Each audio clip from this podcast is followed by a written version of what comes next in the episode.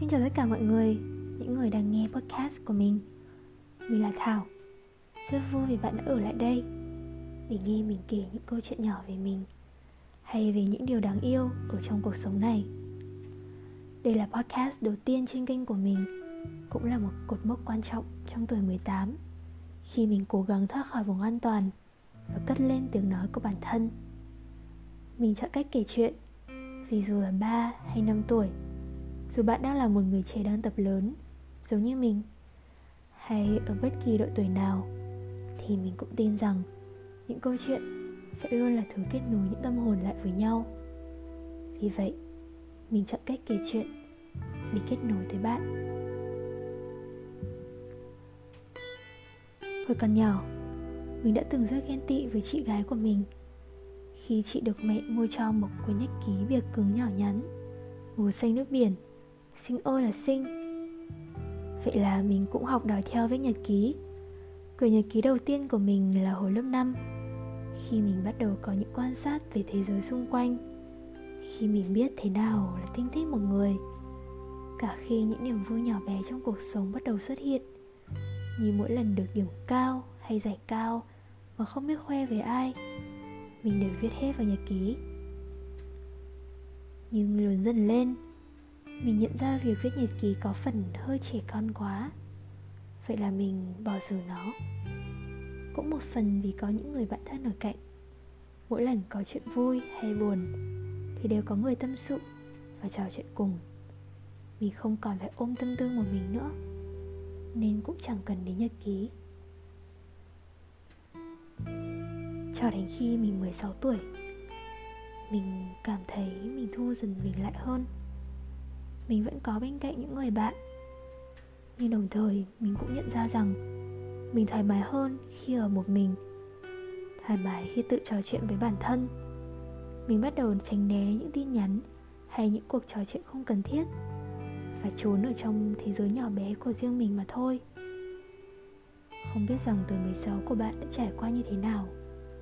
Đối với mình, hầu hết những ký ức về tuổi 16 đều là những ký ức mà mình muốn quên đi. Hoặc chôn thật sâu thật sâu, ở một miền ký ức nào đó mà mình không thể nhớ đến nữa. 16 tuổi, Mình từng đạt được nhiều thành công, Từng tham gia rất nhiều hoạt động ngoại khóa, Từng tự mua cho mình một chiếc máy ảnh phim mơ ước, Từng nghĩ rằng mình có tất cả.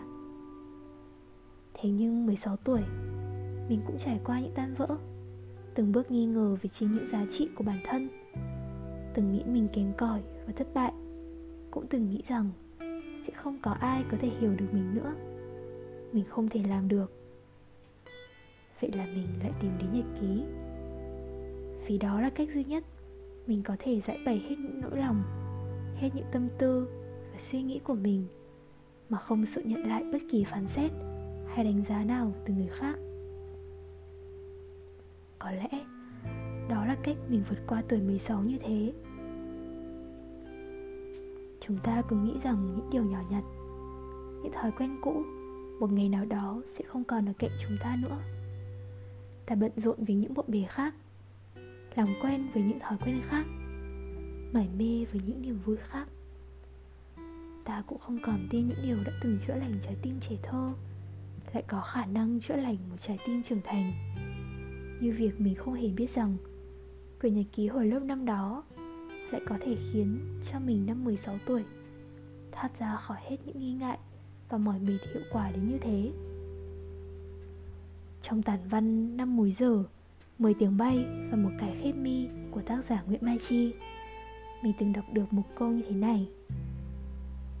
Kể cả khi người ta đã lớn, Nếu có ai đó đập vỡ chiếc hộp nhạc thời gian đựng kỷ niệm thơ ấu. Đứa trẻ trong họ cũng sẽ bật khóc. Mình biết rằng rồi một ngày nào đó, mình cũng sẽ bước vào thế giới của người lớn. Đâu ai biết những mệt mỏi và nghi ngại trong tương lai sẽ còn lớn đến cỡ nào. Nhưng mình cũng biết rằng nếu có một ngày như vậy, mình có lẽ sẽ biết nơi nào để gửi gắm câu chuyện của mình. Và có lẽ rằng dù có trưởng thành, trong ta vẫn mãi mãi là những đứa trẻ đang lớn. Cảm ơn bạn vì đã ghé chơi, và hãy ở lại thật lâu nhé.